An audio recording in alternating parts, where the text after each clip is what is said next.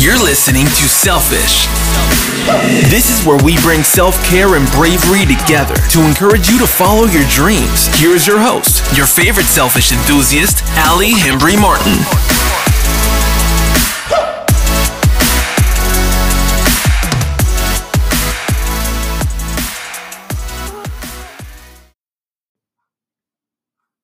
Most of you know that I run Fame and Fortune, a digital marketing agency, and I'm always being contacted by potential clients, and I have some fantastic friends that throw opportunities my way frequently.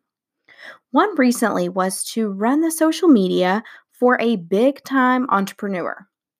Now, I went to the application and filled it out, but I loved it.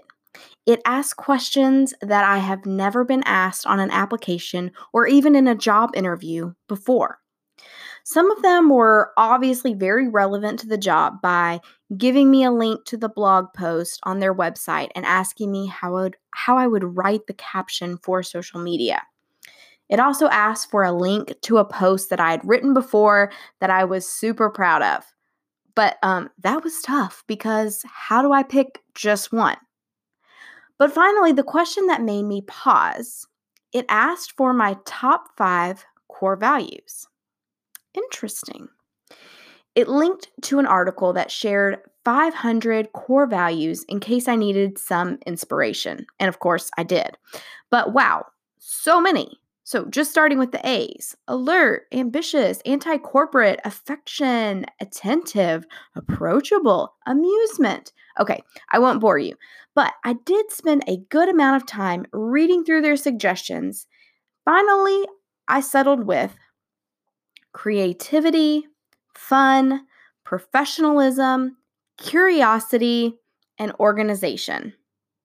I did find it really hard just to pick five I probably really would have even struggled if they had let me choose 10.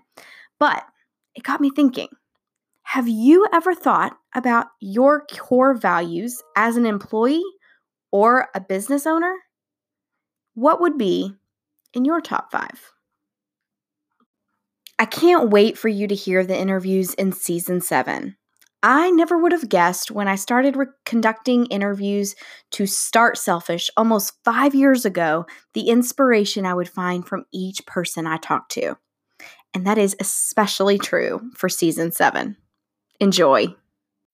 Like what you just heard? Visit us at selfishthepodcast.com. Subscribe and leave a review on iTunes today.